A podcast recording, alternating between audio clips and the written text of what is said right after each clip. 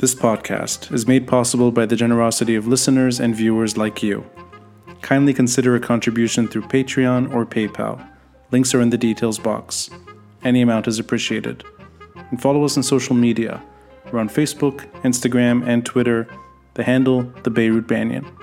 Rate and review us on Apple Podcasts. And to stay updated with video releases, subscribe to our YouTube channel. Thanks for listening, and thanks for watching. I'm Ronnie Chatah, this is the Beirut Banyan.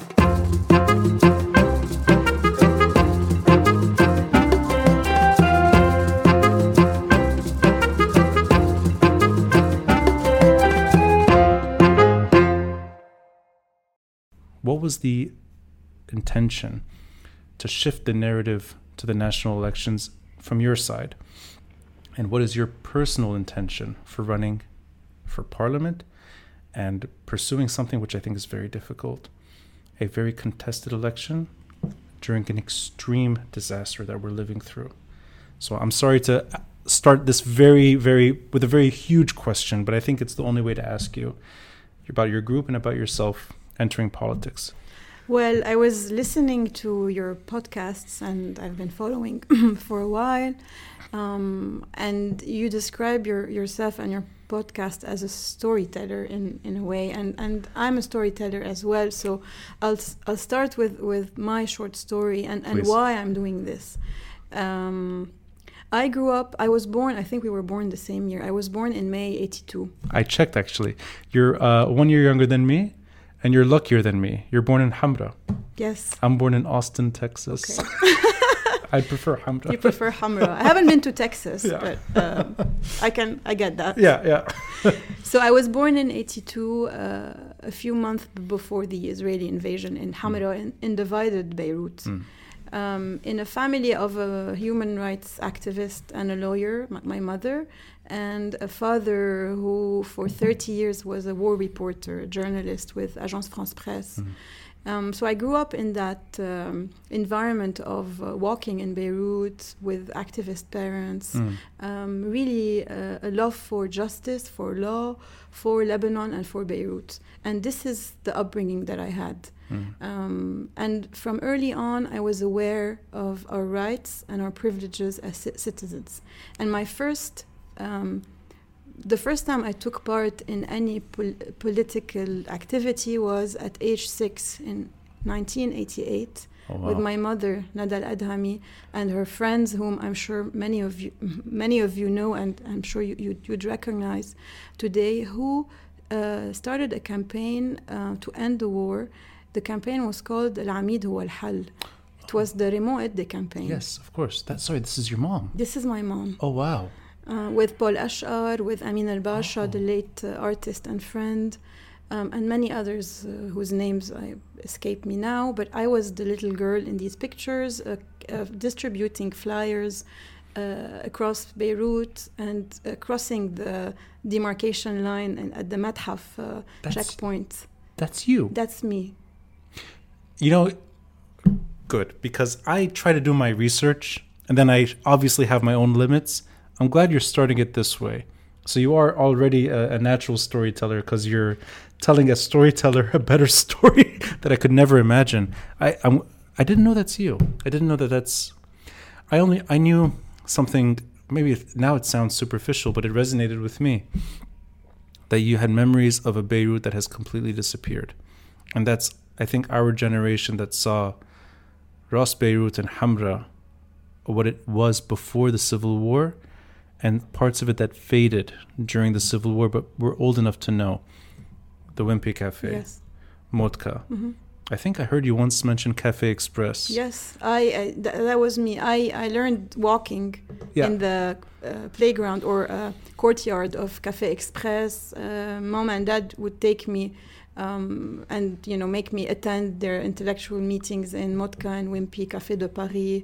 So I grew up in that on that street um, and walking and liking the city and appreciating the diversity of what that city offered, even in times of war, was really my my upbringing.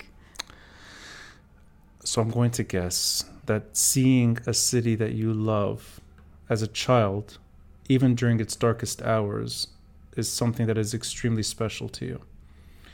And I, now I know a little more about you.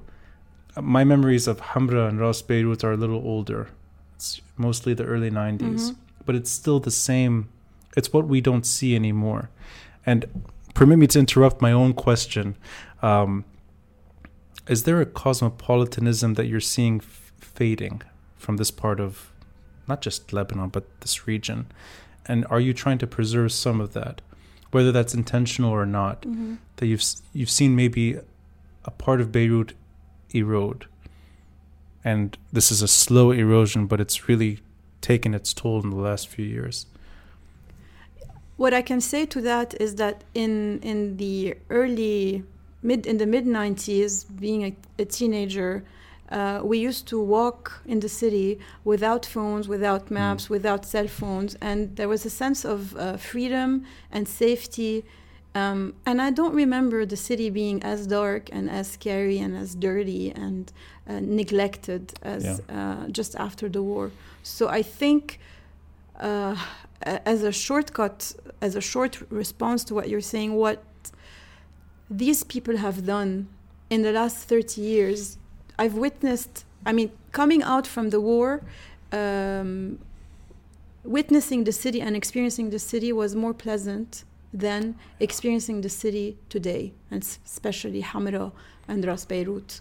And this is not, and I don't want this to be understood as a uh, um, discriminatory uh, yeah. narrative. Um, and I, I, the blame for me is not on displaced or refugees or um, um, people who are who have become homeless, I blame the failed state and the political parties, the warlords who have led us here. This is a very rich introduction to a very difficult discussion.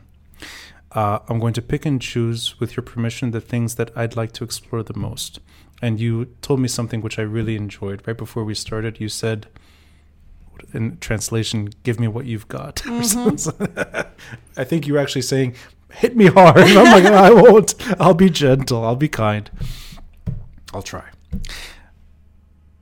I think Beirut Madinati is trying its best to send a message that is two things at once. And, and you tell me if I'm seeing this right or mm-hmm. wrong. The local is important it's not an accident that a lot of the members were at least initially leaning towards urban planning mm-hmm. and urban planning plus politics. Mm-hmm. The three Monas were in Beirut mm-hmm. Mona al-Halla, mm-hmm. was one of my first episodes, one of my most enjoyable exchanges. Mona Fawaz, who was on not too long ago actually, reflecting on October 17, and someone I know from AUB, Mona al-Hadib, who's never been on the podcast these are very important pillars in mm-hmm. urban planning. And it makes sense that this is a political party, or at least a group in its inception, that would have that as the source, or let's say the, the resource necessary to improve conditions across the city.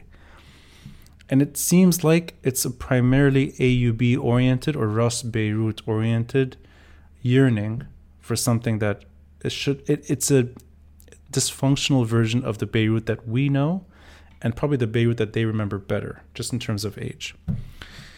And it's also, at least in its inception, a group that deliberately avoided larger issues that had less to do with municipal governance mm-hmm. and more to do with national or even regional problems that impact Lebanon.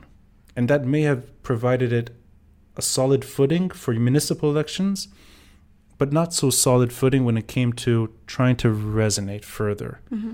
So I'm being as diplomatic as possible and trying to unpack the journey from municipal to national elections and whether or not you think of it that way or if I'm getting anything wrong in its initial construct and, and where it is right now. Mm-hmm.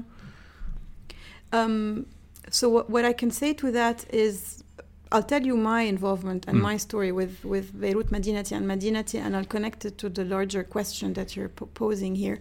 Um, in we all know about the protests that began in 2011. Mm. I wasn't here. I was in, in the UK, so I only witnessed them through uh, online or Yeah. journals and what people said. Um, in in 2013, together with uh, with colleagues um, and friends from the neighborhood, from Ras Beirut, and also architects and urban planners, as you mentioned, and especially my dear friend Mona Hallak and others, we um, came together to protect a very important cultural coastal landscape, Mhm. uh, Daliat al-Rawshi, the Dali of Rawshi, and And you succeeded. and we succeeded. Yeah. Um, and I'm one of the founding members of, of that effort, Mm. along along with other others. At that point, um, this was before the uh, You Stink 2015 Mm. movement, Mm. and and I remember very uh, very well discussions that we were having, and I was present at the Rauda Cafe. It was prob- probably in May 2015. Um, and, and I remember the date because I, I was leaving, uh, uh, I was traveling that same summer to UPenn to study again uh, landscape architecture, a fourth degree. And I remember that we decided and we, we had this uh, dream and, and we said we should run for municipal elections. Pe- people like us should, we want to work in, in the municipality of Beirut. We have ideas, we Mhm. have plans, we know what to do and how to achieve it. I'm glad you're taking me back to pre you stinky years. So it's really born from 2011 and that initial victory. That there's an, there was a passion that you could see turning Yes. into politics. Yes, I mean Dalieh. We began in 2013 with a small group of people, and then uh, all these names that you mentioned Mm. started, uh, you know, uh, coming in and out uh, into the campaign and uh, playing the role that everyone could play at the time to succeed in stopping that project. Mm, mm. Uh, and I'll, uh, when I leave, I'll, I, I, I brought with me a publication from that from that time uh, about Dalieh, and this is exactly what made me uh, decide to run seven or seven years later this year. So I think Ma- Madinati, Beirut Madinati began with that, uh, um, uh, with these multiple victories, whether it's the Dalieh campaign in 2013, but also the Fuad al Safe Fuad Butros Highway yes. uh, right. which I was also involved in with colleagues and friends such as Abdel Halim Jabir, Mhm, Antoine mhm. Atalla, or Rajan Jim, and many others. Yeah. So we are part of these. You know, we're, we're the group um, who is um, who was active and who succeeded with numbers, with facts, with courage to say no and to say no to two two projects that are a lot of people call us romantics you know? Your uh, you, you, your heritage people your architects but actually what we did we stopped corruption projects. Yeah. stopping the Fuad Butros highway was saying no to corruption of the CDR and the Ministry of Transportation and stopping the Dalieh destruction of that mon- landscape and monument which belongs to you to me and to future generations is saying no to corruption as well. So we we sensed we, we were able to uh, to make corruption tangible for us and activists and this is i think the strength of what we did I appreciate that you're going so local to one specific location, and that's where the moment shines best. That you're able to succeed in a landscape and terrain that's very difficult to navigate, but you found a way to do it.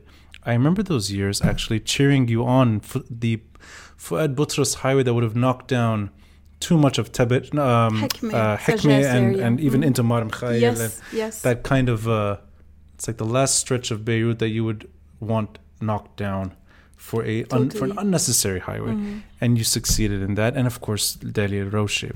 So I, I appreciate that you're honing in on two very important achievements.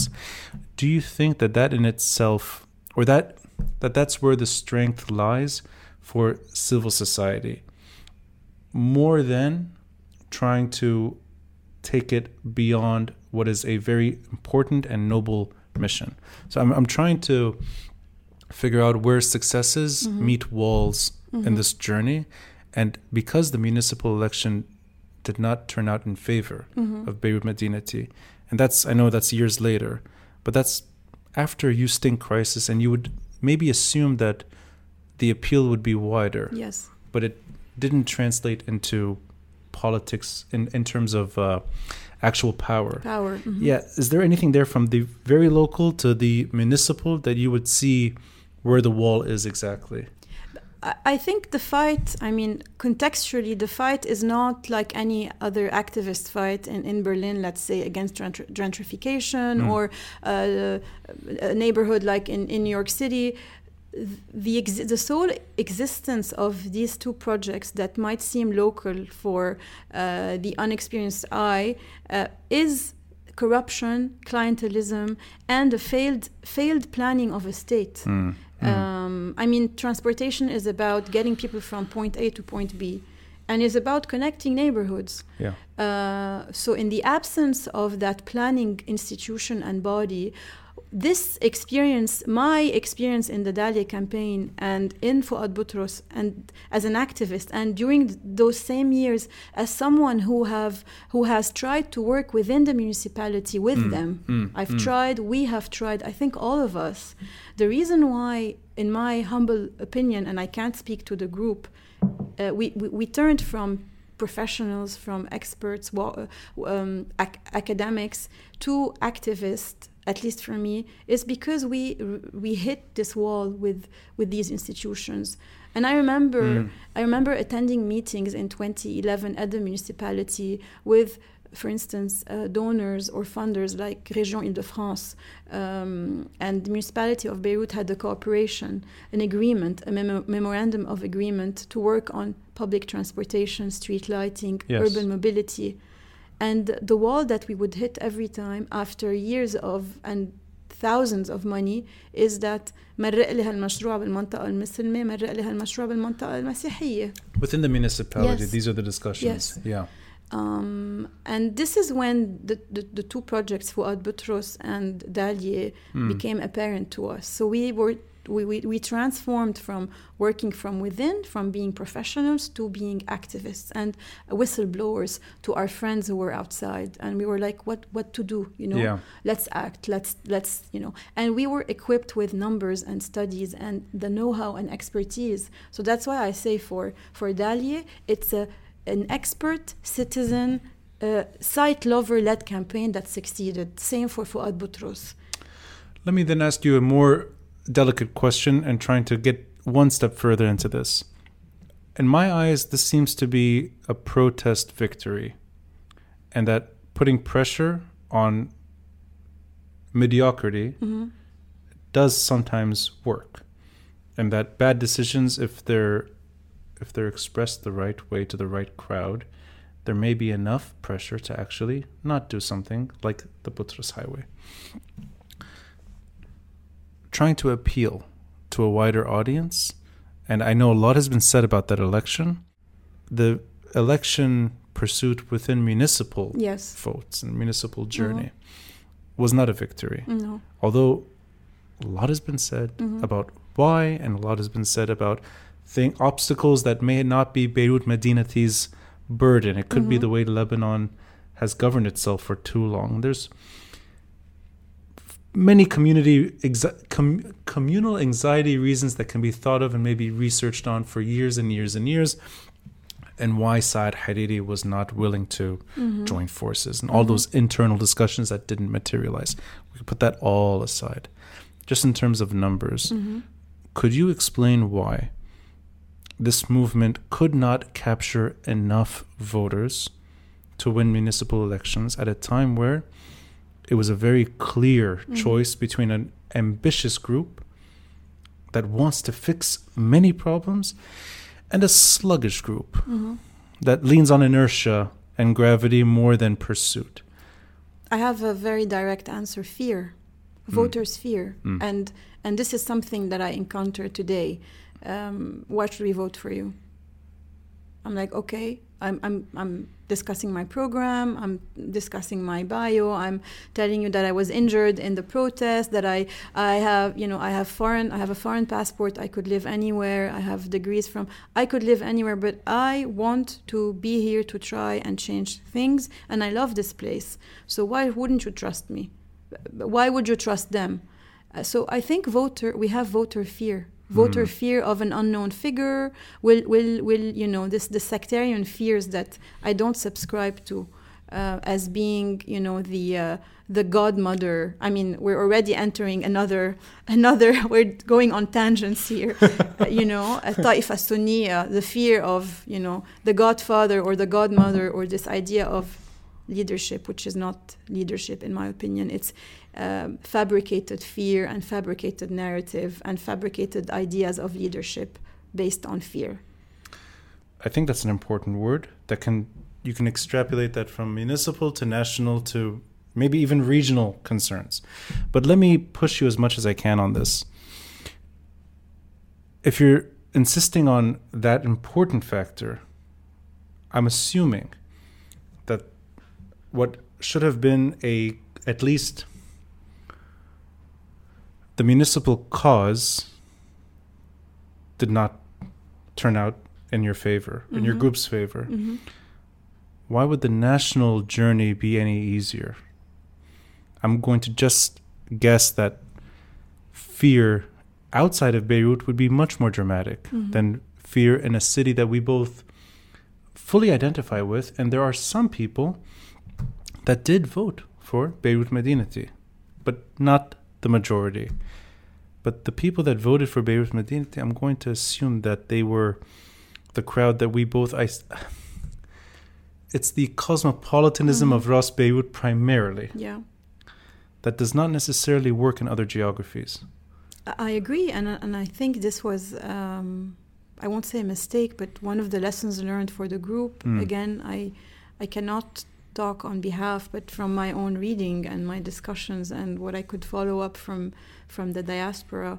Um, perhaps lack of expertise in running elections. We all hear of the famous makanet intikhabiye, mm. electoral machines, or mafatih intikhabiye, key i don't know how to translate that uh, keys, keys yeah keys, well, yeah keys to neighborhoods or keys to i don't know how this would work electoral keys yeah, let's go with that. Electoral, keys. That's that sounds, Sounds nice. good. That might be the title for the episode. Yeah. Yeah. or fear Or or fear. or courage. or courage. you you decide. Fear, courage, and keys. And keys sounds good.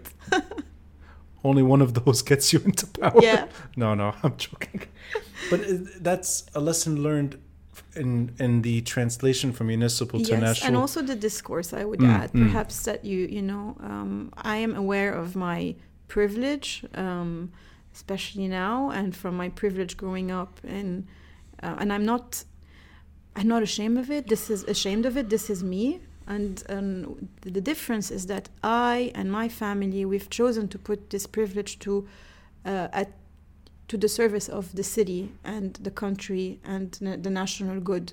So I think going back to, to Beirut Madinati, perhaps the discourse did not appeal beyond a specific crowd. Mm. And this is a lesson, I think this was a lesson learned for them. And the lack of expertise in running elections, add, adding to that fear and the, the novelty of the discourse. I know uh, too many members of Beirut Madinati, now Madinati, and I know many members that were once part of it, no Mhm. longer part of it. And I think of these people as as either dear friends or their their heart is definitely in the right place, and they have the backing, the background, and the the tools. The research that has been done is so extensive Mhm. That I think a lot of these members are actually experts in their Mhm. field, their respective fields. Uh, there's one character I would run into all the time. I know he's not Beirut Madinati per se, but he was at least willing to dance politically with the group, and that's Gilbert Doumit. Mhm. In 2018, those elections, and I think the the larger team was called. Uh, Kulluna Watani, and then you had Libaladi. Libaladi, You're right. That was Mhm. sort of there were members involved, Mhm. so it's not a Beirut Madinati only Mhm. coalition, but there were many in there. Yes. And I would have the most frustrating conversations with this very gentle soul who's not necessarily running right now, but I think his heart is still in what's happening. And the frustration was always if you're going to talk national, you have to address national issues, and that includes something that everyone is talking about today. Mm-hmm. Hezbollah. Yes, everyone. I mean, and I, I don't necessarily trust every voice. Mhm. Actually, probably the majority I, I wouldn't trust, but it has entered the discussion. Sure. and I think the volume at times is so high that I would want to hear other things too, not just this very important issue. But that said, there was a real hesitation to take on that burden. Mm-hmm. And I think for civil society to take the burden of geopolitical Mm-hmm. disaster is actually unfair. I don't think it's civil society's cause. But that said, entering national elections and parliament, Mm-hmm. you're not really civil society anymore. Sure. So, in that duration, Mm-hmm. the first round in parliamentary elections, can you maybe maybe bring to life some of the the decisions taken to maybe not go down that road, and then four years later, everyone's on that road, Mm-hmm. and what whatever you can say on that reckoning, perhaps that there's something about parliamentary elections that's just different. Mm-hmm. And I'm sorry to I'm- I don't mean to put any burden on you in particular. it's more that fine. the way you see this journey Sure. from 2018 until today. Well, again, I speak. Um, this is my own reading, as I was in and out for for travel reasons. From what I saw was that there was a momentum that was that happened in 2016, regardless of results, Mm. um, and um, a realization that a lot of people wanted something different, and that perhaps weren't voting because they didn't feel that they didn't feel that they were being represented, whether in municip- municipal elections or or parliament necessarily.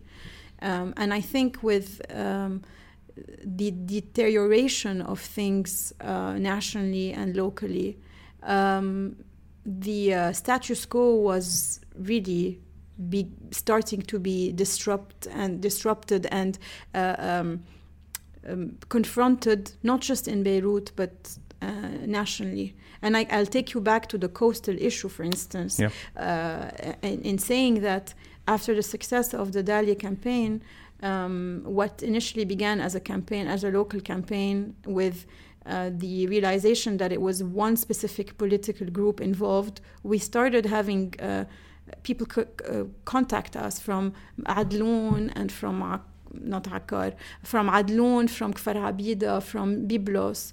Um, hey guys, we love the work that you've done. Can you Mm. help us? We have the same issue. Mm. So we, we realized that the um, the issues that we were dealing with uh, locally were actually all across the Lebanese coastline. Right, right. And we started having these friends and co- so this is when when people talk about decentralization, this is when the effort and the fight and the uh, realization that we need to do things differently began to decentralize.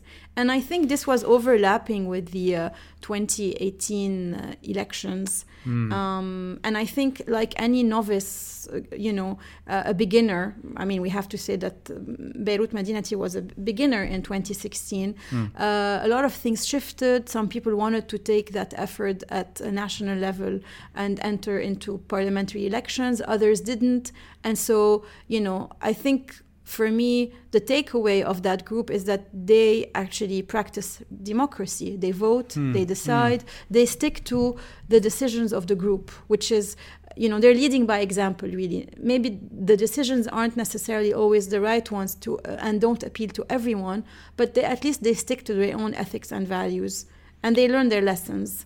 Is is there and my understanding of what happened is an outsider's Mhm. understanding. I don't have any. It's really just hearsay. That that was a that was a moment for this group to either move on Mhm. and learn and go again into parliamentary elections, and this is all before October 2019, Mhm. or to simply leave the group. Mhm. And am I right in understanding what happened after that? Yes, to my knowledge, what happened is that the group, the General Assembly, voted not to take part in elections Mm. and asked those who did not agree to actually um, freeze or resign from the group or Right. freeze their um, membership and um, join whatever effort they saw fit. Uh, and perhaps indirectly, I, I wasn't that in, involved at the time. Beirut Madinati asked their supporters and their people who came to them for advice to, to uh, support that list or that list running in Beirut. I see. Um, It's it's fascinating for me to learn this because I think, and this is maybe I'm uh, speaking out of line here. I think there's an there's a certain not not prejudice. That's not the right word. Mhm. There's a lot of online hysteria Mhm. when it comes to certain groups in October 17. Mhm. And I think the two that get the most, maybe perhaps at times, unfair attack Mhm. are Beirut Madinati, which is now Madinati, and uh, MMFD Mhm. on the other end of these attacks. And I, I think these groups are complicated Mhm. and maybe there's an internal dynamic not everyone knows about. And my guessing is that Beirut Madinati had that and had that built in. Mhm. So the reason I ask it also this way is the group that I the, the the individuals in that group that I saw in October 2019 underneath these tents where Beirut Madinati was listed, Mhm. they're not there anymore. Mm. And I found that to be I, I was always curious why they're not there right now. Mhm. And I'm guessing this is just the journey that a group takes when it wants to pursue parliamentary elections. Mhm. You're going to have those that simply don't want to go on that journey. Yes, and I think this is a you know a natural path in, in life in any relationship, whether it's personal, romantic, Mm. uh, a family relationship, or work. Uh, not everyone is on board. There's a there's a kind of a, a framework and a way of working that is Yeah. in place, and some people leave the boat and others join. And again, talking about myself, I, I joined. I was always involved and supportive from the, the beginning. Um, and then I joined briefly the decision making Mm, mm. um, framework, voting for a year. And then I resigned from that effort because I couldn't follow up anymore. And the requirements was for members to be not to be absent for more than six months, which I couldn't uh, Right. couldn't sustain for travel reasons. And then 2019, um, and that's maybe a segue to, to back, Yes, back yeah. to me. Mm. 2019, um, I did not, October 17th, I did not personally, as Sarah, I did not want to expe- experience Here, the I'll just- revolution. this here so that you don't get blocked by water. Yeah. uh, and for me, it is a revo- it is a cultural, social revolution. It's perhaps not yet an economic nor uh, a political revolution, but for me, it was a cultural revolution, and it, it was a historic moment in our modern history. Um, I wanted to experience that moment not as a member of that group or the I see. other. I I wanted see. to experience that as a, cit- a citizen on the street. You don't know this, but I ran into you three times, and I recognized you from a wedding we both attended. Although I, it was thousands of us, I think, at different times on the streets, and this was in Martyrs Square once. It was at the candlelit vigil, and I, I, I recognized you, but I didn't feel, uh, I didn't feel like I could interrupt the moment, and I decided to just sort of. You were very visible during those protests, and then I saw you more recently online because of these. Everyone is campaigning so you run into everyone who's campaigning Yeah. online. Um, i know that you're a firm believer in the pursuits in the days following october 17 2019 Mm-hmm. and i think that's safe to say that your current pursuit is that's a springboard at least for what you're doing. I hope i'm not over speaking here but that's my guess that that moment is what brought you to parliamentary elections right now you're running in the most difficult district Mhm. i think for any group forget beirut Madinati or Madinati any group trying to win some votes in beirut too I wish them the best. Now, as much as you can elaborate on why there are 10,000 lists, not 10,000, that why there are too many lists in this district from your side. Every group has its sort of stubbornness maybe Mhm. built in. Maybe compromise is not easy when everyone's under pressure, but why Beirut Madinati, Madinati decided to go alone? not just in Beirut too, in Beirut one and two. And if I'm not mistaken, there's a there are at least there are members running in another district too Mhm. in the south. In Saida. in Saida, yes, Right. Zatari, yes. right. So, of the dozen or so members that are running, is it 13 in total? Did I get Mhm. that right? Why this is not part of a larger list? Okay. Anything you can say and you can be as hard as you'd like on other groups if that's what you see fit. I really like to know from your side Mm-hmm. why it didn't pan out. I'll be very honest and transparent because I think this is something that I am demanding from everyone, including the traditional parties. Um, I wasn't intending to to run in these elections um, simply because I disagree with this this the electoral law Mm. uh, as running on a sectarian seat. Now, I would like to say to everyone that I respect all religions and all sects, and I think, like our our friend Nadim Shehadi, Oh, another I, friend I knew, in common, I knew you were going to say this. Yes. I disagree with Nadim. Nadim presents himself as I'm a sectarian. Hello, I'm a sectarian. You get ready because he watches every episode. Hi, Nadim. Yeah. I think he's actually right Hi, now. Nadim. he's really happy right now, or really upset, or both. um, so what I've learned from hanging out with Nadim, who's Ah. a family friend and a friend of my father's, and we were in London. We would take the number 19 bus from uh, him from work and me from LSE going back home. We would meet on the bus. Uh, is that why wouldn't we look at the diversity of these uh, sects as a, and I'm going to shock as an, an, an economic asset for touristic events, for celebrations, for uh, if this reassures communities, if this brings people together, really brings people together. And here I really, I would like to quote this Aish al-Mushtarak, which is this is, a, is an expression that I really can't hear, uh, or Silm al-Ahli. Uh-huh. Uh, yes. I mean, and it's not romantic or, or naive to say that we live we live together. I mean, I've I've in in going back to my childhood, uh, going attending school at Collège Protestant Français, and this is just after the Civil War. I really never knew who was what, and this is where I think. And I'm putting myself in your shoes now. You might say this is the Ras Beirut or a specific kind of a class thing. It's not all my friends from from that school growing up in the same years from different uh, social backgrounds economic backgrounds and uh, on a range and spectrum of being super conservative or very liberal are non-sectarian Yes, and I don't. I will not speak on Nadim Shehadi's behalf. I mean, I he's one of my. I've learned so much from this one human being, and he's been on the podcast I think five times. Um, he's definitely carved out that that uh, that safe space, if you will, for secularism and sectarianism. And I, I know the debate, and I know the I I can imagine the conversations you had. I think I've had the same ones. Um, I won't. I'll try not to go in that direction too much, other than I'll suggest something. And I think it's because the you said it at the beginning. It's the way the electoral, it's the way politics functions in Lebanon. That you are running for a certain seat in a certain district, but that seat is a sectarian Sure. seat.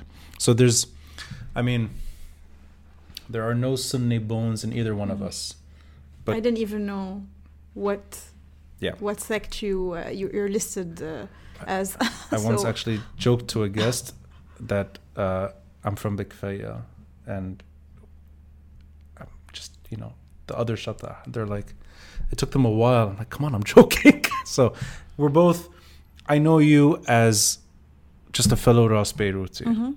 And you probably identify me that way too. sure And you are running in a district that is experiencing a very uncomfortable situation that may not resonate with us, but it seems to resonate with a wider audience Sure. in th- at least this district, if not across Mhm. Lebanon. So let's go down this road sure with Nadim Shehadi sitting with us, but listening in. yeah Um, is that part of the struggle in terms of trying to pursue politics in Beirut too? And does that have anything to do with Be- with Beirut Madinati's decision to go it alone? hmm And I don't know if there's any linking there. yeah But what can you say from that before we get too deep into Sunni anxiety? Sure. Okay. what I can say is that uh, so going back to I didn't want to run, Mm. and then I was convinced by a dear friend uh, at the National Bloc, Amin Isa. Oh, yeah. um, who so I had I, Madinati called me and said we're preparing municipal and parliamentary elections. Would you like to join us in writing the program as an expert? So I said yes. So I started working with them on developing and shifting the program, their electoral program from a nas- from a municipal program to an, an, a national program, a national campaign. And during that time, I was contacted by my friend Amin Isa asking me to run with them, with the National Bloc, um, as an MP candidate in Beirut too on one of the Sunni seats. And actually, I want to thank uh, Amin because he is the one, and I'll be uh, forever. Uh, I'll remember him forever. He convinced me if you want to change things, Sarah, you should run. It's not by opposing that law from the outside that you're going to change it. Who, who do you think would would change that law? You and me sitting outside and lobbying, fine, you, we can do that. But what about take, trying to take that shortcut? And for reasons that Mm. are related to at the time, and it, this is not a blame or a judgment, um, they the Nas- national bloc did not give me a precise um, standpoint on the alliance or not with trad- with the mu'arada that we know today, the kataib or, or what I have see. you. So you were actually being pulled by both ends, yes, by yes, Madinati yes, and National yes. Bloc. Okay. And I wow. chose to run with Madinati because I know them better, Mm. because I know their, their his, history. If you talk to any Beiruti, they know Beirut Madinati. And, and this is where I was surprised. If you talk to any Khadarji grocer in uh, Bashura or a cab driver, they have heard of Beirut Madinati. Yeah. It resonates. Mm, mm. Um, and their process and their work, and not just that, their achievements. I mean, they are people who have achieved not just they've they've they've been very very active with Al Naqaba Tantafid, yes. yeah. um, and they've been very active in um, stopping the incinerator and leading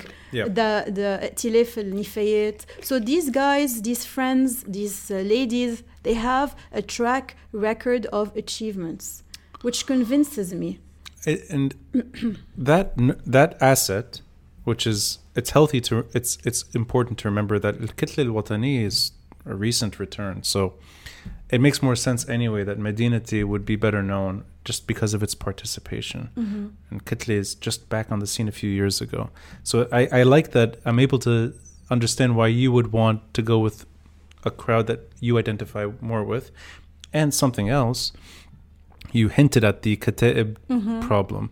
Uh, did that have anything to do with why it's just not one unified list? I, I don't really know the reasons why certain groups, it's not just Madinati, Sure. but why they're going alone in a journey that is stacked so high against Mm-hmm.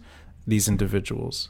Yeah, what I can say is that um, the net. I mean, I'll clarify. I have no. I respect every party's internal journey, and I think Kataib compares compares to others is is commendable, but I don't think it's enough for me, and I'm not convinced by them today. Let alone running perhaps with them or with a group that is uh, ha- has a, a coalition with them. Mm. This this doesn't mean that at Parliament I wouldn't be working with them if we have the same goal. I think this is politics. At the end, we're not marrying someone. You're you know working with them. That's true. Um, yeah. They don't have to to check all your marks, That's, all your that's, boxes. that's a nice way of compromising, actually. Yeah. Exactly. But this is where, and I think compromise, I think perhaps what Madinati did, Madinati did not compromise on um, a framework that it was trying to um, instill for these elections. And I say that to their credit, to our credit, that they, we began an effort of uh, proposing ways of selecting candidates based on merit and achievement and gender diversity and social diversity and regional, even f- from within one district, uh, regional diversity and representation. And that these efforts were first met by uh, a big a big coalition of independent groups or new Saura groups uh, with welcoming arms. And then, as uh, the electoral money and electoral machines and the pressure of, we have now the rise of uh, platforms, which I mean, I, I can't really speak a lot to that, but this is a new factor that, you know, the, the Nahwa al Watan and the Kulluna Irada think tank platforms with and perhaps their work is is commendable on many levels but i think they and you know their internal uh, fracture and they and their unclear connection with banks or political groups or the kataib and this might only be gossip. Again i mm. um, this is just a reading. Was very dis- disruptive to the whole electoral formation of lists process. Then i mean it's not it's a rare opportunity to ask someone that was obviously you, you had at least an ear if not you were directly involved. Uh, is it at the end of the day that you're going to have a lot of lists in a in a district that is sought after mm-hmm. and in a in a and we'll get a bit into the communal sort mm-hmm. of issue and is it more to do with that than to do with something like national bloc's relationship at times with certain members or or even the groups you mentioned the platforms mm-hmm. uh, Kulluna Irada mm-hmm. and and and uh, that kind of platform and advocacy in the background because mm-hmm. uh, I I still don't it makes little okay so somebody who would think compromise is part of the journey mm-hmm. in a in a very contested region that all effort would be made to have one unified list. And clearly that just never happened for Beirut too. So if you could maybe point at one particular problem that you thought was the biggest and that there's just no compromising on it. Beirut too for me three lists that are I don't know if, if we should say independent or Tahrir change or Saura, but there's clearly three lists that are different uh, from the others in, mm. in, in Beirut, Beirut too. And we have 10 lists, so we have three lists that are not part of the hidden other lists which are supported by uh, ex MPs, right, Siniora yeah. mm-hmm. or uh, uh, Fahd al-Hariri, um, Baha al-Hariri, yes. sorry uh, a lot of Hariris, so I'm con- never confused. Met, never heard of Fahad. The architect. Fahad came came uh, came up because of Dalieh. Oh right, um, okay. He's one of the owners of the, I of see. the site. Yeah. um, not, not running for elections. Not running for elections yet. maybe in ten right, years. Maybe. uh, and uh, you know a list of misma mix mixed nuts of different uh, families and which we all respect and and I think one thing I want I want to say is that for and that's getting into the Sunni fear for 30 years um, there was one if, if we want to talk about representation there was mm. one party representing this group if, yes, this, if yes. we want to describe this group as a community or as a sect or right and I think it's healthy that for the first time this group has the choice to reassess mm. okay what is what if we want to talk their terms and i don't necessarily abide to that but i understand it and i read it and if i'm if i'm running i'm repre- i'm running to represent them and us and i'm one of them as well so don't we don't they have a right to choose something different you know somebody just actually yesterday, I recorded an episode with Fuad Makhzoumi, mm-hmm. who's running for the same seat, Beirut 2, the Sunni seat. And he said something similar. He said that there is an opportunity to have that competition. I think that's the word he used actually. So it's it is exactly, in a way, uh, a reflection that Makhzoumi mentioned, which is that this would have happened regardless of Kataib or platforms that advocate whatever money mm-hmm. and or no money sure. that you would have this happening in Beirut mm-hmm. too. Yes. Okay. Yes, I agree, and I, I, was saying that for the first time in 30 years, the Sunni community has a, a, a choice um, to elect those who they believe represent them, and um, and this is a menu. I mean, it's a wide, it's a menu of uh, different different people from the conservative, the mm. less conservative, more left and more right, women, men, young, old, uh, experts, technocrats, uh, social workers. So I think this is, uh, you know, for me at a larger larger scale or looking at things you know history is is long i mean i i work in i work i well work said. as a landscape landscape architect It's quite long. That's and, true. and and and time i mean i deal with time every day with with my work uh, we deal with Yes. geological time Right. and changes Which is much larger is and longer than Lebanese Yes, problems right exactly now. Yeah. so no, but that, that's a good perspective to have. so I think we are. Um, I mean, whether it's Tayar al-Mustaqbal or the other parties, the other parties for me are not really political parties. They're, I mean, they have, despite, they have granted themselves national pardon at the end of the war, and they've continued being our decision makers. I like that you're saying that they're not political parties. Mm-hmm. Would that also include the other opposition groups that could not find common cause with Bay, with Madinati? So, in, in other words, the the uh, The you- groups. the groups that are Mhm. not Nadim Jmail Mm-hmm. or Paula Yacoubian or and I know Paula I keep saying I should these are Beirut one lists so I Mm-hmm. should be careful when I say that but it's the same I think it's the same problem in trying to find common because Mm-hmm. on one list Beirut 2 is just harder Sure. but I can think of many other lists where they're opposition and they hold the same principles sure. so what about those other lists that sure. is it that Beirut, that Madinati has a built-in reputation and a structure, and that it's an organized party, and you don't see the need to work with a group that's just not that well structured.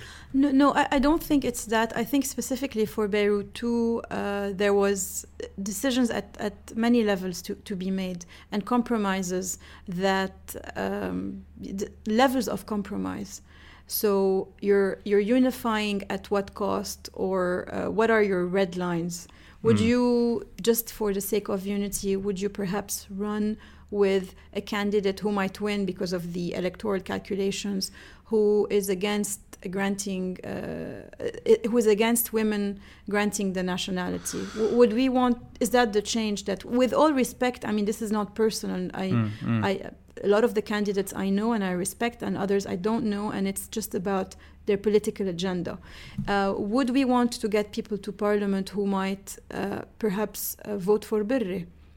Would we Right, want to get right. people uh, to parliament who would not, who would be pressured by their sects or religious leaders, and who would not be in favor of lifting all immunities to continue with uh, Right. the investigation in the murder that happened in Beirut, the explosion? Yes. Uh, would we want to be represented by someone or a candidate who is not for lifting banking secrecy?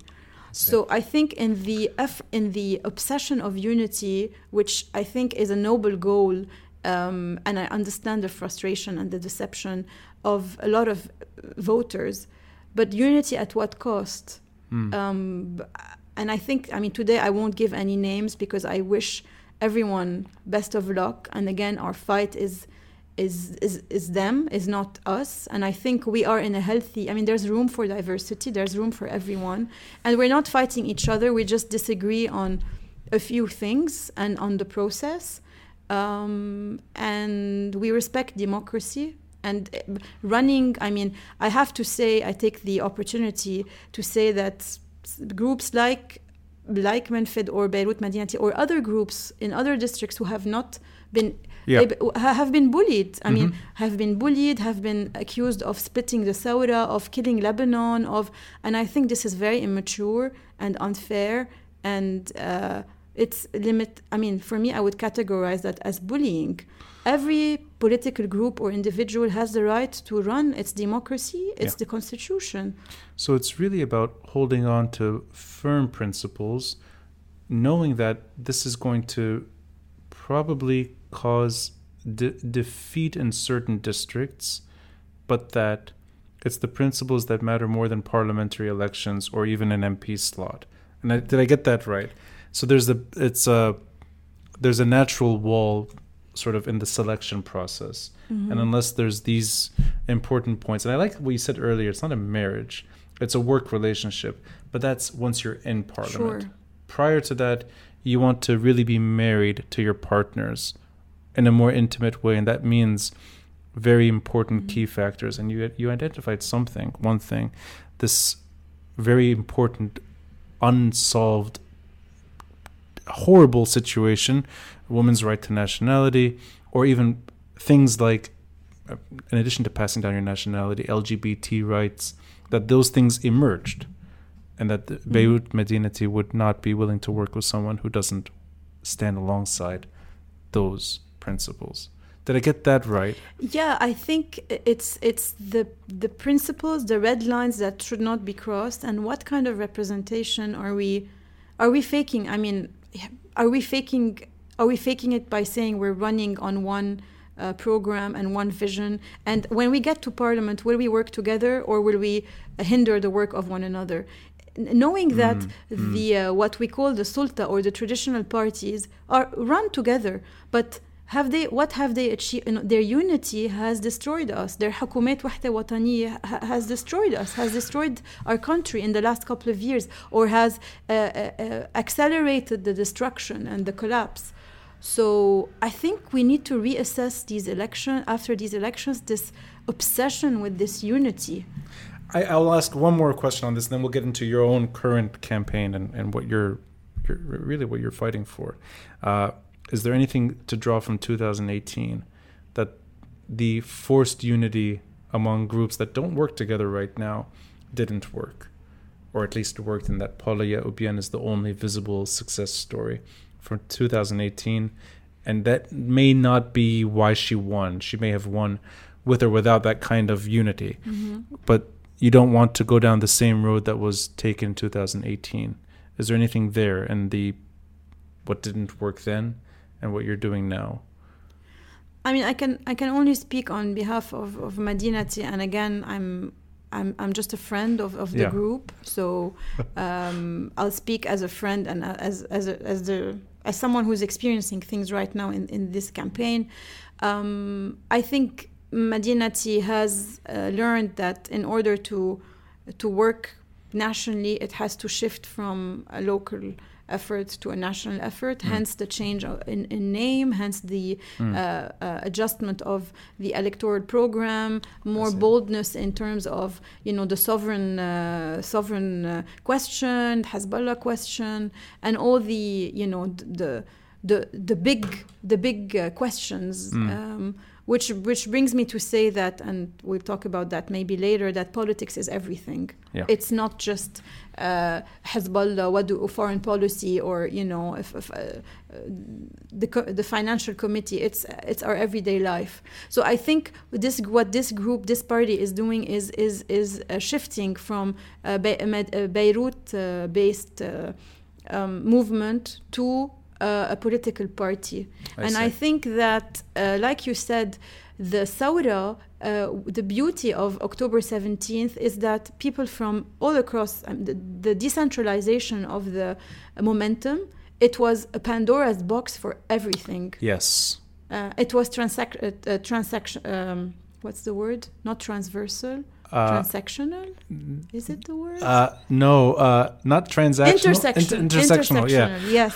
there was a se- sectional in there. Something. Intersectional. yeah. intersectional uh, and that's i think you know the fact that you had lgbt uh, uh, communities being on this i mean i witnessed i'll tell you a story i witnessed at, uh, an episode of a group i think they were called an- the anarchist at some point they emerged I don't know if you're Kafeh. I, I don't know if or the anarchists. Uh, and I Are you remember talking about Memphis? no I'm kidding.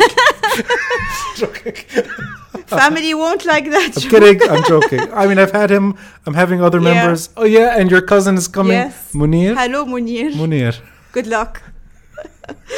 uh, good luck in, in the election. The good news is he's not going to see this episode until until later. Okay, Yeah, so we're actually talking to him in the future from the past. that's great. He'll enjoy it even more.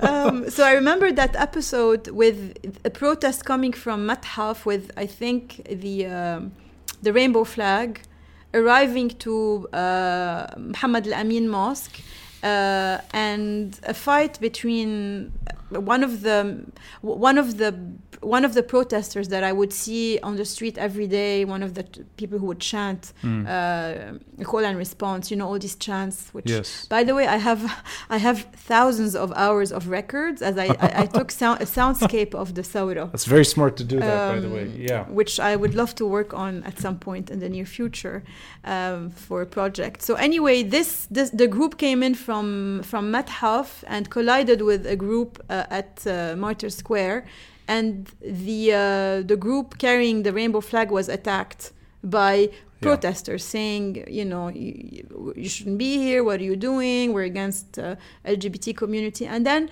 there were boys and girls whom i met from akkar who started protect, uh, protecting Yeah. the lgbt Yeah, group this, saying yes. that we're all in this together are f- were you there I, I was not there. I was watching on TV. okay I was actually I was in my home and I was watching this, and it's not it's it's it's late 2019. I don't remember exactly when. exactly It's yeah I, I can't I can't I think it's before independence. yes yes Yeah. yeah yeah. yeah yeah Right. No, I and, And- I remember hearing about this. The un, unlikely support. yes Yeah. and then uh, so so these these from these protesters became friends of mine and later on the group i met like a month or two later uh, when we started having the blackouts i met that same group who was opposed to the uh, lgbt group at edl electricité du liban Mm. and they were camping there and i remember really a horrible hot night without electricity and going there and seeing that same group. And i was like so what? Ah and they were sitting together. And i'm like what happened? And they're like no we're past we're Ah. past that. We're convinced everyone has the right to exist. Yeah. and i was like this is politics. This is public space. This is politics. This is democracy. What the state has failed at doing for years we're, we're doing on the ground. And this is for me a, a, a, an, a great moment that i'll never forget You saw a lot of the protest movement fade as well, Mm-hmm. and a lot of it has to do with just a crippling state and a crippling economy, and then the port blast. Add to that everything that went wrong in the last two and a half years that could go wrong for any society, and suddenly you have a movement that is fractured, divided, perhaps for reasons that are legitimate, perhaps at times they're petty reasons. But that October 17's appeal seems to have diluted quite a bit, and now it's trying to make its way into parliament. And you're running in Beirut 2. So, in your day to day, let's say, uh, politics, when you're reaching out Mm-hmm. to this district, I'm going to just take a wild guess that this is a very, very difficult district and that you're running for a very difficult seat. And I don't think anyone, even with their when they're a, a, a known name, I think Fuad and it, I mean he's also having a difficult time, even though he may be guaranteed a, a s- uh, a seat, but there's this very strange void that is the, it's happening for the first time in nearly three decades. Whether it's a good thing or a bad thing, I think will be decided later. But you're fighting against real gravity. Mm-hmm. So, in your day to day activities, what are the primary concerns you hear from this district? And does it extend to issues like Hariri's departure? Does it include issues like Hezbollah? Or is it more local, the way I think Beirut Madinati would do politics, which is the very local, the very communal, but not necessarily sectarian, Mm-hmm. more in neighborhood neighborhood issues. And I, I know little about Beirut 2 on the political level. I know it in terms of maybe what I what I see in billboards and what I read online. But I can't imagine it being a friendly environment to a civil society activist turned politician with the, even with the right intentions. I can imagine it being a very hostile environment. So maybe I'm overreading it. I don't know, but whatever you can say on that. I uh, I completely disagree. Oh, and good. my Good. experience in Yes. the last couple of months has been very surprising. I mean, I have not heard one voter saying that they're convinced by the status quo. Okay. So there's an uh, an awareness that is really surprising Mm. and and heartwarm warming to see that people are uh, they're they're they're up for change they say it بدنا التغيير بدنا ناس ما بيشبهونا we want people who resemble us and this is part of my campaign my campaign is MPs are people like you and me انت انت نائب انا نائب ناس بتشبهنا النواب ناس مثلنا so they appeal to that to, to that because it it's i mean it's honest Mhm. i'm not selling you know i have no uh, motive i uh, i'm what i say to them and when they ask why would we vote for you uh, we don't know you. Who are you? We've never seen you. Well, I say, well, the reason why you've never seen me is because our media networks are, you know, have alliances with with political groups and because of electoral money. So this is one issue. The other issue is that they, a lot of them don't believe that I'm running myself because Mm. I take service, I walk on the street, I Yes. run uh, to class, and they're like, لا عن جد أنت? I mean, even in a cab, I was like, you know, I was in a cab a couple of weeks ago, and I'm like, حتنتخب؟ أنت من وين? He's like, بشورة. I said, great, حتنتخب؟ ايه والله سمعت بوحدة اسمها سارة ياسين بتعلم بالجامعة الأمريكية. You're kidding me. No. بالغلط. بالغلط. And he didn't know you. No. Are you really? This Uh, happened yes, in a yes, service. It did. And I'm like, really? Uh, why would you vote for her? He's like, حبيتها بتشبهني uh, وصبية وشكلها شاغلة ودم جديد. I'm like, طب if I tell you that this is me, he's like, no, no, no. I'm like, look at me and uh, look at, this is her. I like took my phone and showed him my photo. I'm like, ايه عن جد هاي انت؟ لا ما بصدق. كيف انت بتاخدي سيرفيس؟ I'm like, ايه شو يعني. so I've heard you say this in different ways, and sometimes it's your own platform on Facebook that you want an MP to take service. yeah, You want them to understand what it's like to be in the city. yes, And I would never imagine that you're doing that because you that's how you move around. yeah. And that while you're running, the driver would recognize you. Not would not recognize you, but know you. That's that's quite profound. Mhm. That's actually a very lovely, uh, very local example of how this is working now. So you see your grassroots activity paying off. Yes. Does this extend to areas that are not so friendly Mhm. to change? And I'm sorry to make this uh, almost geographic, but let's say you wander into, I don't know, Cornish and Mazra, and then you go into Tariq Jdidi. What is it like to try to reach out to voters there? Well, I've met with voters there in their homes, Mm. and a lot of them have, have asked me to come after Eid, uh, me and, and Beirut Madinati and candidates. And actually, they've, they've told me to send a message to all new uh, groups and parties running. Don't be scared of coming to, to Tariq al Jdidi. Tariq Mm. al Jdidi wants change. I mean, we're dealing specifically with the Beiruti Sunni community who, in their own words, they've been disappointed by uh, the head of the party for the last 17 years. I mean, they say it. Mm, And, yeah. and here I'm just uh, translating their, you know, I'm speaking their words. Yeah. We, we were deceived, we were deceived, we were deceived. So the, the, the, the um, that, and then we want someone بيحكي وجعنا. We want someone Yes. who speaks our concerns. And I was very surprised by the whole, um, by the Hezbollah question, which never comes up. It doesn't, it, th- they actually criticize um, ca- ca- candidates and, and campaigns who are putting the Hezbollah issue as the only the only Mm. thing that should be the main issue behind them convincing them to vote for them.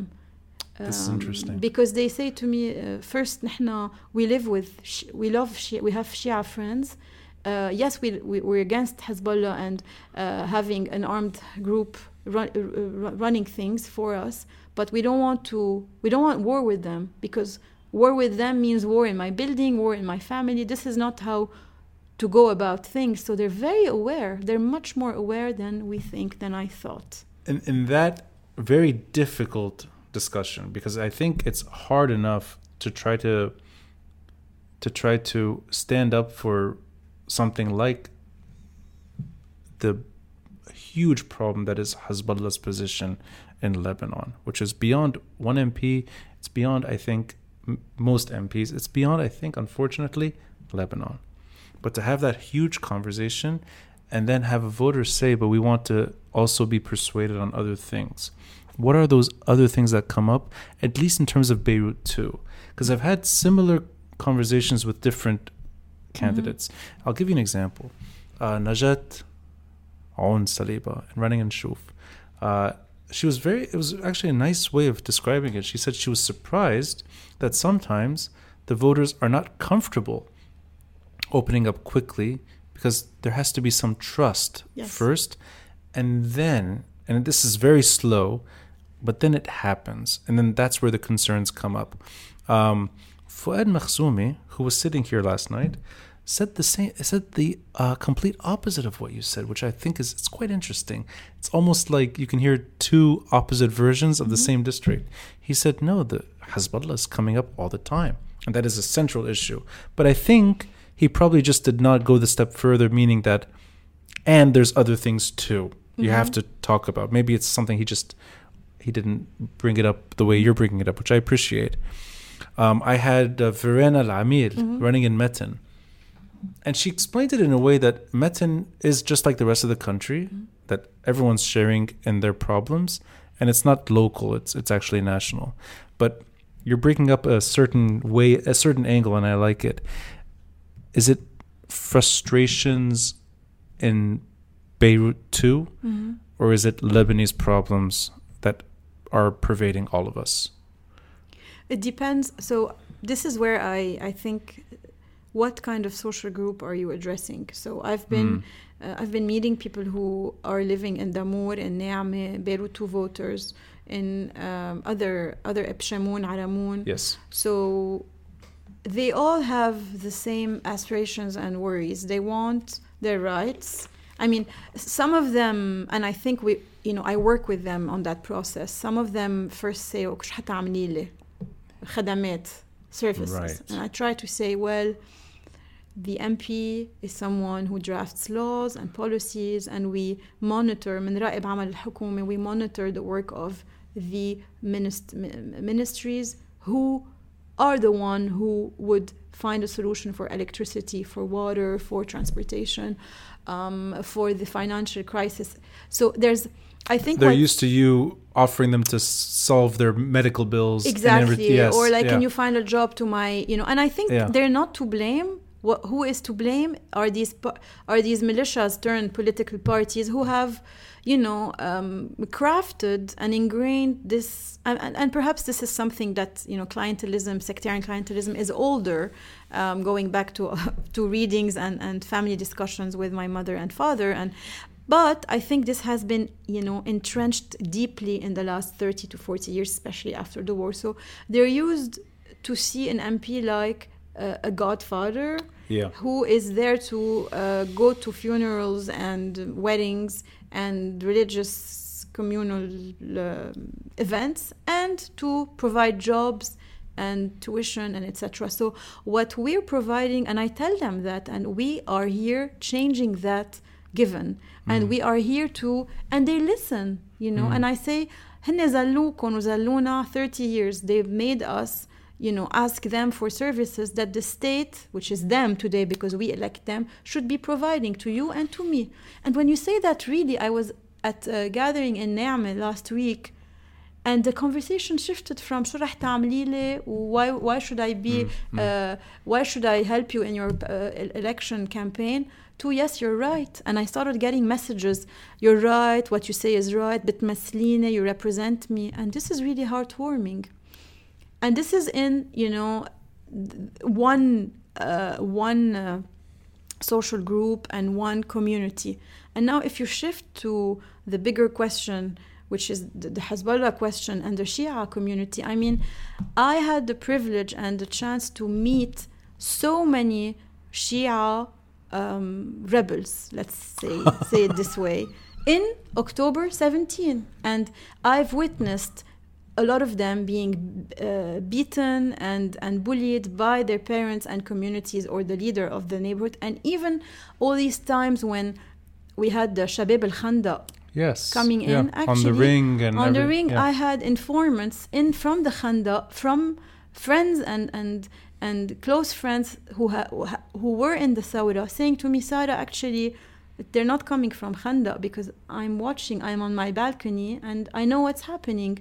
And all of these voices, and for me, yes, Hezbollah is a regional problem and, and a geopolitical problem, but we're not doing our part to start dealing with it. And I think supporting these um, Shia voices which are saying we're not Sunni. Please don't call us Sunni Shia. Say Hezbollah and Amal. They don't represent me. Yeah. Um, and I've met people in Beirut and voters, and I've met people in the Bekaa and in Jnoub, and I went to visit them specifically, and they said we we like you because your your your your approach. We want people who resemble us. We want people who have uh, who who we can trust, and we don't trust them. So we want to give you our voice. Beirut Madinati fought for the things that I really, I mean, it resonates with me deeply. You want sidewalks. you want you want to preserve public space, whether it's Raouche, you want Al-Hirish to remain open permanently, not for a few foreigners that have exclusive rights. And to a certain degree, it is open now, but maybe not the best of hours. Uh, the library that has opened as well, but I mean, Beirut Madinati was talking about this long ago. Uh, the incinerator, that didn't happen, thankfully. But in terms of even public transport, uh, bicycle lanes, the things that I would love to see in Beirut, environmental concerns, uh, a, a, gentle city to live in, not a not a pressure cooker every day. For me, I see the wall hitting all those issues as the same wall that hits the Lebanese state and that has paralyzed us. And this is an it's a it's an unpopular way of maybe looking at everything in one sort of one one side, but I think the fact that Lebanon is still in a problem that's causing us pain and suffering and violence and war, and I think the August port blast is the biggest example of that. The smallest concerns don't work. Mm-hmm. Now, do you see things that way? That there's a fundamental problem that has to be solved for that the good intentions of whether it's you or anyone pursuing politics that they could materialize one day. Or do you read the room differently? That you can focus on the local and wait for those other things to fade if they do? No i think you do both at the same time. You do it uh, intersectionally transversally. Um, hezbollah is a problem it's a big, big problem. Um, and what I was saying and w- what you pointed to is that, you know, in your, um, and I listened to other podcasts, your take is that to put things in words in your mouth, it's a, it's a problem that is regional beyond me and you and, and Lebanon, perhaps. And it kills us and too. it kills us. Totally agree. Yeah. Uh, but it doesn't mean that we've done our part in, in addressing it. Mm. Uh, whether it's by centralization, which has deprived the South, mm. whether it's by the uh, uh, unclear positioning of all political parties from since the withdrawal of the Israeli army from South Lebanon mm. to 2006 and Sab'a Ayar, uh, May May 7th, yes. to the uh, coalition of uh, the Lebanese forces to uh, with uh, Ba'oun. I mean, yes. to the Ahad, to that lovely uh, agreement, the Mar Mikhael agreement. I mean, they've all danced the lovely with Mar Mikhael agreement. That should be the that should be the title of their book. That should they should just publish it tomorrow. You think? The lovely Mordechai agreement. I don't think they would even buy it. it's a nice title. um, so they've all danced with that uh, with that devil with that mm. with them and and again I I reiterate that any any state any any any people ha- have have everyone has a right to resist occupation and I'm not uh, decreasing from the legitimacy of, of resistance to uh, foreign occupation or invasion. But there's a time when uh, you know a guerrilla army takes a tr- and I think we've uh, and perhaps at the time the belief was that if they're integrated in politics then this would resolve or regionally and I think this was a mistake. Uh, and I think themselves, Hezbollah and Amal, I mean, there's so many issues between both whether it's based on economic reasons uh, where now you know one one group is is being able to pay members or um, um, partisans in in dollars the other feeling that you know they're they're they're becoming even more deprived. So internal so divide and conquer. Yes. And i think we should shed light on that. And i'm all for the divide and conquer because this weakens them. We need to support and, and protect and push forward uh, rebellious uh, voices and um, provide them with what I mean they're more brave than me mm. Uh, mm. because they have a lot to lose and and for me I say that to everyone that the real Saura now is in the south the real Saura the real revolution now yeah. is these two three lists in South Lebanon who are fearless yes. and who are who, who could be you know who could be threatened or who, who could face serious uh, uh, danger, which is not the case here. So I, I think for me, you know, running is a piece of cake. What what I mean, the criticism is, you know, you're you're you're going against. Uh, Saad al-Hariri. Okay, my answer is like, no, I'm not going against him. He he and his party have decided not to run. Mm-hmm. So, and it's my right to be running. Yeah. So I think two, three things to finish it's your, on. It's on your right to run with or without him. With, with yeah, or absolutely. without him. Yeah. And it's your right as a voter to have me or him or someone else as an option. Yeah. So for for uh, for Shia communities who are against Hezbollah and Amal or not finding themselves represented, we owe them a new representation. And we're here to say, me and others and colleagues in the South and, and all across, you have an alternative. We hear you. We're here. Trust us. Uh, and and and we need to encourage you. And also, I think, for me, I mean, Hezbollah has to take a decision. Either they're within the state and they understand that a state should be sovereign and they accept all these policies that we want to push forward. And I think what would weaken them is the independent judiciary law if we are able, me or other colleagues, if we are able to push for it as a first priority within the legal uh, within the legal co- uh, committees today, because this would be a blow to them. Today, the the Stara El Bitar was a threat to that entity, and how about you have a document that says this is this is how we uh, hold people accountable, and you guys, you're either with that or you're not. And if you're not, then let us reassess and take a different strategy. I wouldn't have thrown in one other thing, but I'm going to because you opened the door gently to something that I think is extremely important. It's absolutely the right path to pursue. An independent judiciary, somebody I think anyone who stands up for reform today should scream loud and clear that this is a key demand. We're both old enough and we were both maybe for better or worse. I don't know if we're lucky in this in this world uh, to know what Hamra is like when a decision is taken against Hezbollah. And in May 2008, this was a war zone. You grew up in this neighborhood. I still think of myself as a Ras Beirut, even though I moved to Mar Mikhael, the lovely Mar Mikhael. But uh, I was hiding underneath a. Uh, I was in next to Mekhfer Hbesh, the old music school that was turned into a youth hostel, once r- rented out by Kamel Salibi himself. Mm. We were hiding underneath an, a piano yeah. that was left there after the Civil War because there were snipers and there were RPG, there was mortar fire.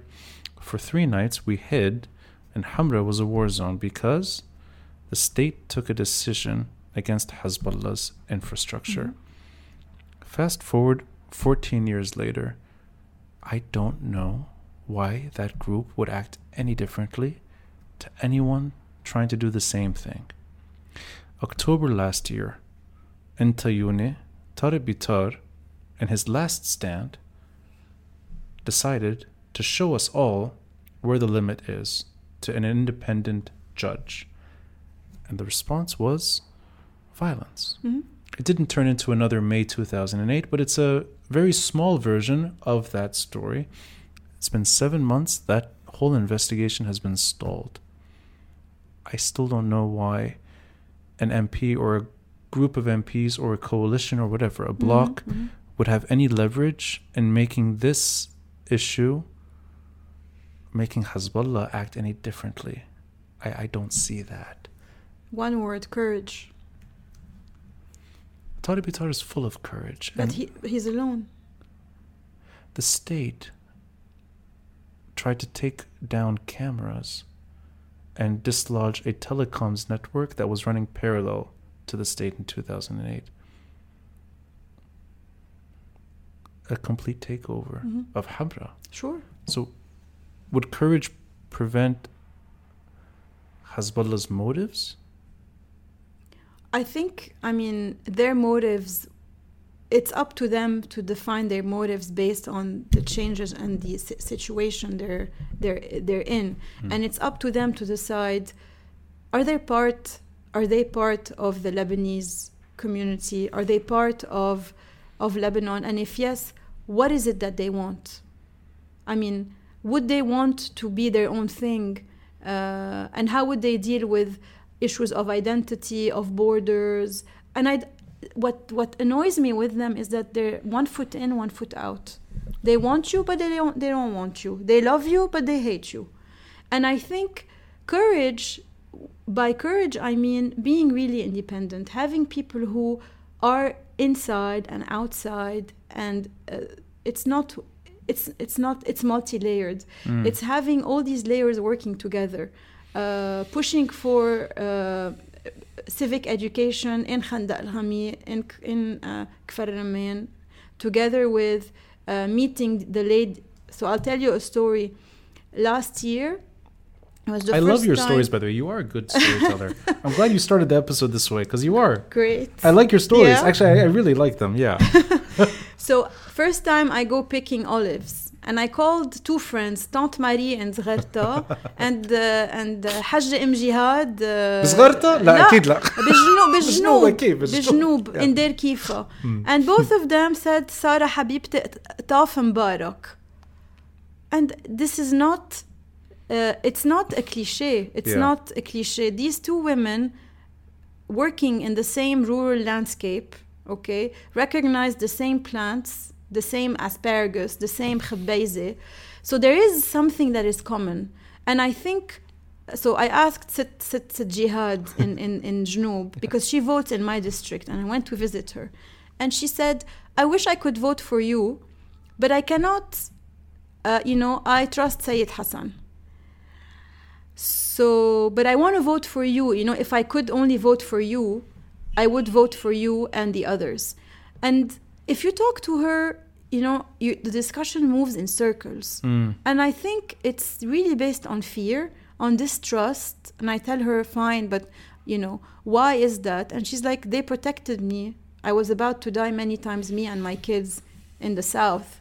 And they protected me. And you in Beirut or Beirutis, you don't know what this means. So I think it's our responsibility if we want to disarm them, we, we need to disarm them from within. And the change will come from within them. It's not me at parliament with all the efforts that I can do or regionally. Uh, all these efforts need to work at the same time to get somewhere. You know, I actually appreciate the emphasis you're applying on individuals in this story because I think the way you described this one one woman explained to you why she is voting for another team, but she would vote for you had this issue been solved, meaning that there's still a reason why she's leaning one way when there's an alternative that's what she deep down wants to vote for. I think, and I maybe I'm being too skeptical here. I think you could have the entire community against Hezbollah, and we would still have this machine in Lebanon. I don't think their popularity is that big. Mm-hmm. I think it's declined across the country, and it's declined within that community as well. And I think it wasn't ever that strong to begin with. This is a forced reality.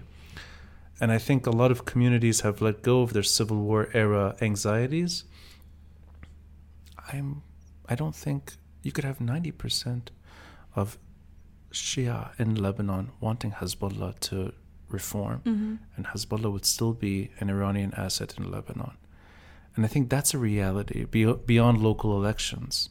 And maybe I'm reading that the wrong way, but assuming part of that at least is is real, I still appreciate that you're emphasizing a journey that should happen with or without Iran's needs in Lebanon. Mm-hmm. And that you shouldn't avoid that topic. There's no excuse to Mm. simply go home and not do politics. Mm. And I think there's something to be said there that when this temperature in the region does cool down enough, you want the right people in power. And you're young. We're young, one year apart. Uh, I'd like to see someone like you or anyone with your intention uh, part of the state, not just in civil society or your friend who suggested for you to run. He's right. Mm. That, that's the reason to run. And I wish you the best in these coming two weeks. You're generous with your time. You gave me more time than we agreed to.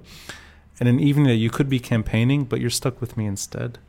And uh, there's an audience built in that's tuned in. Many are voting in Lebanon and abroad, but I, I, I think uh, a lot of Lebanese, uh, at times, they want to hear a slow and very intimate exploration Mhm. of why you're running. And I think we did this successfully tonight. Great. Thank you, Sarah. Thank you, Ronnie. We'll do the official handshake. Thanks. Thanks. And uh, you promised that there would be money in, included in this uh, catalog? Money 10 years from now. 10 years from now! So you can keep that as an archive. Thank you for that. It's lovely.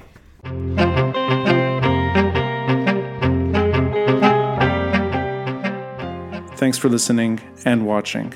And a friendly reminder to support this podcast by contributing through Patreon or PayPal. All links are in the details box. Until next time, I'm Ronnie Chatah, and this is the Beirut Banyan.